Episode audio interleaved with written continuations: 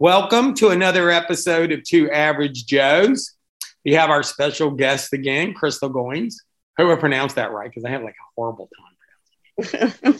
yeah, you got it. There we go. Uh, again, I'm Joseph St. John. I got about 30 years of law enforcement. My partner in crime is back, Mr. Baker. Robert Baker. I'm a trial attorney in Southwest Michigan. I do a lot of uh, criminal uh, defense and uh, several different trial litigation uh, practice areas. All right. Crystal, I know you're involved in the legal profession too. Tell us a little bit about yourself for those that have not heard you before. Uh, I started off graduating from Ferris State University with my degree in Bachelor in Social Work. Um, and I did nursing home social work for about 10 years. Decided that wasn't my thing anymore and started working for Robert in his law office here in Allegan. And I've been there for about four years almost. Right. And I've, I've, i know I've worked with you. I know you, you are more than somebody who just works at Robert. You, you are. You are very good and you understand the law. We had a little meeting before, Crystal, and I kind of want you to go over something you said, which was, you know, we try to find like with, with one of the one of the situations here, and we're going to talk about it a little bit, is by the time Dawn's murder happens, it is increased not only in the frequency, but in the violence. Okay. You're starting to see things pick up. And you said something I thought was really good that we want to share with our listeners, which is you would think it'd be easy to try to figure that out, but kind of let us know what you figured out while you tried to take a look into some people's beliefs in serial killers.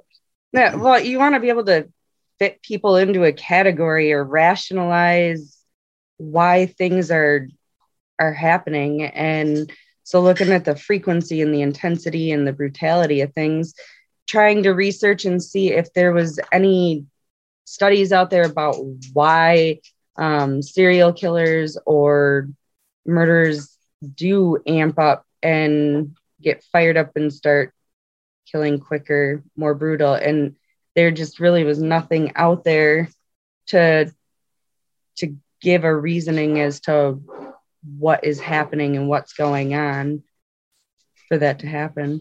Yeah, I think it was like I said. I wish I could. I've read so much, and I think we've all been in here where we're like overloaded, you know. And I wish I could give them credit, but they said you're trying to rationalize the irrational. So I, I do think that you it would be easy to sum it up and go, well, you know, such we don't know that, and I don't think that anybody's willing to kind of step up and say that. And Robert, your kind of thought on that.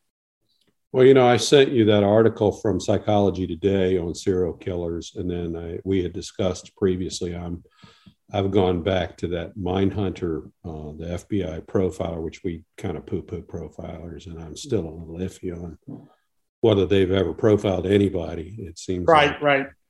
all the killers that get caught, and that's where I believe John Norman Collins and/or his compadres are heading. Uh, is is that they that not only does the violence increase and the frequency of the murders increase, but they start getting sloppy. And I don't know. And Joe and I have talked about it. It seemed like at the last murder, and we're not there yet, that he is convicted of, that he's riding around.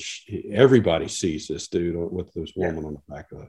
Yeah, when you get to the last murder and we we go over that, you're going to see this other twist where there's no secret here. I mean, he's letting everybody know that he's out there on that bike. Okay. So it is a tougher call. I think one of the things, and, and there'll be a link down for last week's episode, and we're just going to kind of, this is the postscript, and we're just kind of going over it and close and ends on it, is there's an interesting part of me that says, okay, he's, he's, doing these things and getting things going, and there's this uptick, if whatever you want to call it. And people want to make it sound like you can follow it. And it goes back to kind of what Crystal said, where it's like it's not really that easy. Um, it all starts off where it's very easy to call this guy the co-ed killer, but by the time you get to Dawn, she's not a co-ed, and she's not looking for a ride. And I and I think that's important for people to think about. So I, I I'm hoping that as we go and we look at some of these other ones, that we spend as much time talking about differentials than we do the things that are the same. Mm-hmm. And again, you know, we're speculative, but um, you know, I have my suspicions, and I think Robert, you do too, and Crystal, probably you also that you know maybe this isn't one person by themselves each time; that there's other people involved. Well, so something interesting I had found. Um, Fox News Detroit actually published a story back uh, July 26th of 2019, mm-hmm. and it was on the the Michigan murders. Um, and it was interesting because they they have statements from other women that were approached by Collins mm-hmm. or um, knew Collins and had had interactions with him. And there's a woman in here that her name was Rona, and she was an 18 year old freshman. Um, and she said John Collins came up beside me in his car. He was just following me home, asked if she wanted a ride. She finally gives up and gets in the car, and he promises her the next day for a ride on his motorcycle. Um, and she says, Most of the time I saw him, he was riding motorcycles. He picked me up from class, she said. And then he told her they, uh, Rona was always with her classmates when John would get her. They thought he seemed nice. He liked to take her riding the back roads past the woods and farms and abandoned barns. We were always going down Geddes Road and we'd stop at this old farmhouse, she said. I said, John, I just saw something. This is where they've been finding bodies. He said, Yeah, I know. You want to go look for some? Yeah, he um I have been a big believer of this since day one. And again, on the screen here, you can see kind of where the bodies were, and these were the, the young ladies from Michigan that was there from the Detroit Free Press. I think in that second murder with Schell, with Joan Schell, I think he had been so open about it to even other people knowing stuff, and then he was just able to blow it off. But I, there's just something about him where you know we, have never been able to talk to him. I mean, mm-hmm. it'd be nice to try to talk to him, but it's it it sticks with me that that he was probably a lot open, a lot more open with this than he made it. I hate to use the term. Then sometimes when they're writing about it, they make believe on it like he's some sort of secret dude. And I'm starting to wonder sometimes just how secret he was. Yeah, I don't I don't think he really really was because there there were a few other women talking in this mm. uh, article about you know interactions and how lucky they were to have not found themselves in the same same situation. situation. Um, then I had also found an interesting article out there. I believe it was um, on the pornology.com right. they write through. Well, apparently, you know, how he he was trying to get um sent back to Canada. Right. But in order to go to Canada, he has to still have family there that are willing mm-hmm. to sponsor and support him, even though he has citizenship there. Well, everybody in his family is dead except for like a a cousin who right. was little when he was, you know, arrested. And so he spent a long period of time just shooting the shit with this cousin and talking about the old days and remember, you know, this, that, and the other. And then come to find out he was trying to groom him to become his his sponsor. But he had some interesting things to say about like Collins's dad, you know, who was painted as an abuser, his mm-hmm. biological dad, and he really, yeah, from from this cousin says he he wasn't. You know, Collins's mom had some mental health issues that put her in a position where she ended up adiosing with the kids and didn't want him to have any involvement, even though he he was a good, you know, a good dad for what what it was in the time and being in the military. Yeah, I think I, you know, I'm glad that you said that because I'm going to tell you something. I see this with other people who are in the, the light, um, you know, where they've been bad guys and they go back and they'll usually find one parent to brutalize, okay, mm-hmm. if not both. But then when you really break it down, it probably wasn't really that. You Yeah. know, it, it, it, it's not saying that everybody or the parent was perfect. That's not what we're saying. But we're merely saying not as bad as you think it was. Like it's interesting in the Michigan murder book that the writer, who I like, I mean, I think he's a good writer. I think it's a good book. He he tend to lean towards that, you know, because we all get to be junior psychologists when we do this. He started really leaning that Collins hated his mom, and yet I have seen no evidence of that. I haven't seen that. No. But it, I think that's one of those things where you're trying to put him in a box and make him fit the pattern because most serial killers and murderers who brutalize women in that way, Yeah, there is a, a female figure or something that they are they're reacting. right, right. There's something they're of reacting. to. Yep. Yeah, I agree with you, Crystal. And I, but I think we sometimes get in there and try to rationalize the irrational. Because, like I said, if you go back to the Michigan murders and you, you, the book, and it's an excellent book, I suggest everybody read it. Um, in spite of the fact that he changed everybody's name, which just makes things extremely difficult when you're doing Yeah. research. But with that said, it's a, it's a it's a great book and it's written well. But I I never quite understood how you got to get to he doesn't like his mom because there's no there's no proof of that. And she was super supportive of him. She took every dime she had to try.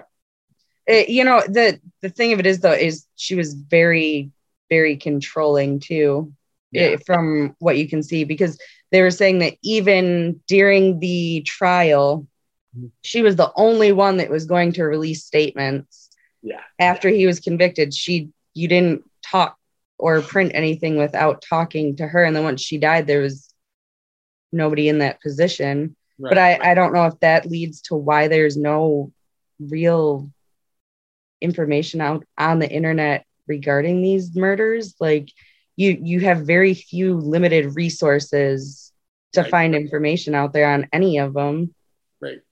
Robert, you keep talking about that when we get together, that there's never any, there's not a, a what a definitive. Yeah. Yeah. Yeah. There's no definitive there. You know, there's there's four or five books and a, a couple of 48 hours and a, and a 20, 20, whatever the heck it is, but nothing really definitive. And it kind of rehashes the same old stuff. But what we've found is more than I've ever seen, you know, and it's just some of it's deductive or inducive uh, reasoning. But where I'm at on, and this is what the, the fifth murder, Yeah. so, so Alice Kalom is next. Okay, she's another University of Michigan student that's shot in the head twice. Okay, so Right. that's if you remember, that's what Mixer was. But this is the first one where they found the the actual kill kill site of the crime scene. Right. Okay, and they found it in the next one too. So uh, remember when I was saying he's getting sloppier, him or they, and I'm leaning heavily towards they, and that is why you're having two different MOs or three different MOs in these things because we, from the very beginning, it was pointed out that when that body was found or what was left of that body, that, Mhm. that, that the kids who found it heard two voices in the door slamming of two different cars, right? Right.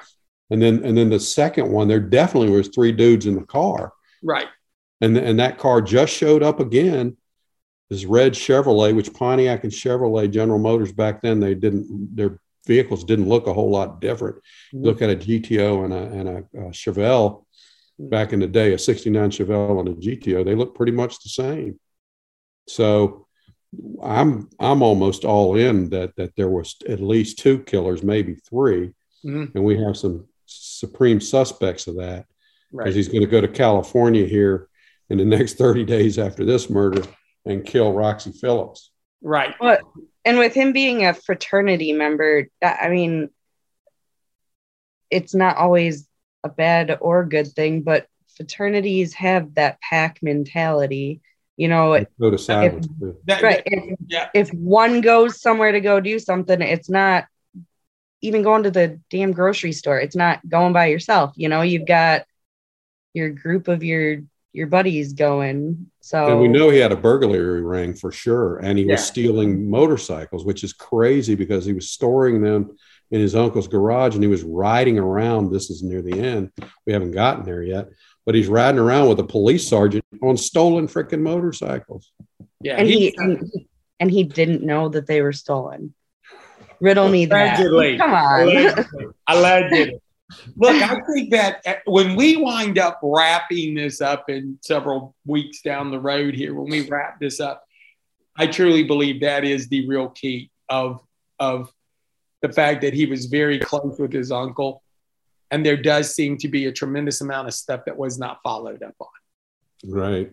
Mhm. Just was not followed up on, and um, you know, because burglars don't make you murderers, and murderers don't make you burglars. Okay.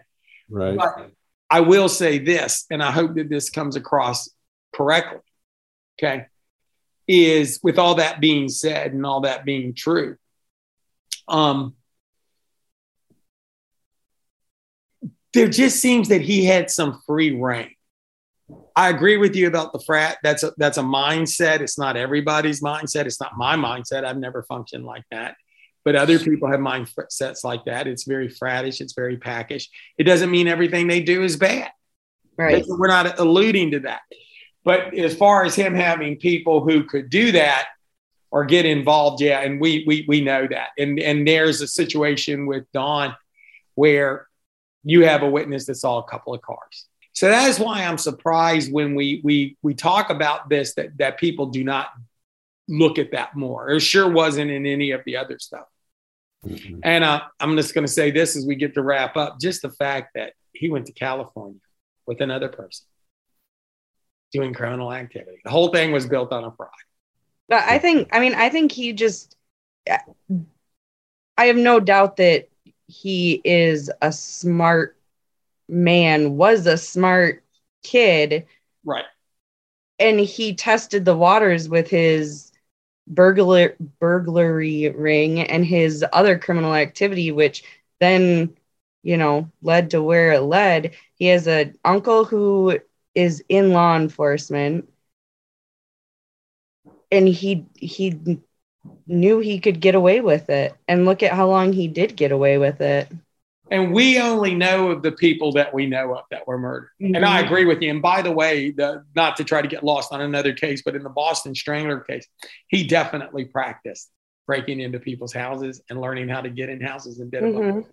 And if you can believe that one person did all of the, the Boston Strangler kind of killings, which that's up in the air, we know that that was part of the equation. People, right well because you learn on petty stuff like that where if you get caught oh i was just trying to break in and you know Yeah. help myself to the ring or you know whatever it is you know you're not getting caught with blood on your hands and there was a buildup. So I think in both of those, I think you got it there. Okay, we're getting ready to wind up. This is more of the postscript, and we'll be back next week with a with a fuller episode. But um, Robert, anything you want to say about the suspect coming up? Not the suspect Um, coming up. Only Alice uh, Kalom. She is from Kalamazoo. She is a University of Michigan student, which was, if you remember, so was uh, Jane Mixer. She shot twice in the head. They do find her crime the crime scene, and it's a gravel pit or something like that. So this one, it's it's brutal, brutal like the, the last two. Mhm. Um, but uh, he's getting sloppy here. They are getting sloppy. Right. Um, just, I mean, I'm almost all in that there were t- at least two, if not three, killers, and that was why law enforcement kept saying, "Well, this is different." Well, they're all different. Yeah, yeah. I think that's if you get anything out of this one is that they that just uh, the the the follow up. There's a lot of things different. So, Crystal, we appreciate you being on. You'll be on again soon. Um, we'll be better next week, and we'll be doing, you know, going into another case and another situation. So we appreciate y'all, and we thank everybody for watching. And we'll talk to everybody again real soon. And until then, Hit like and subscribe and see. ya.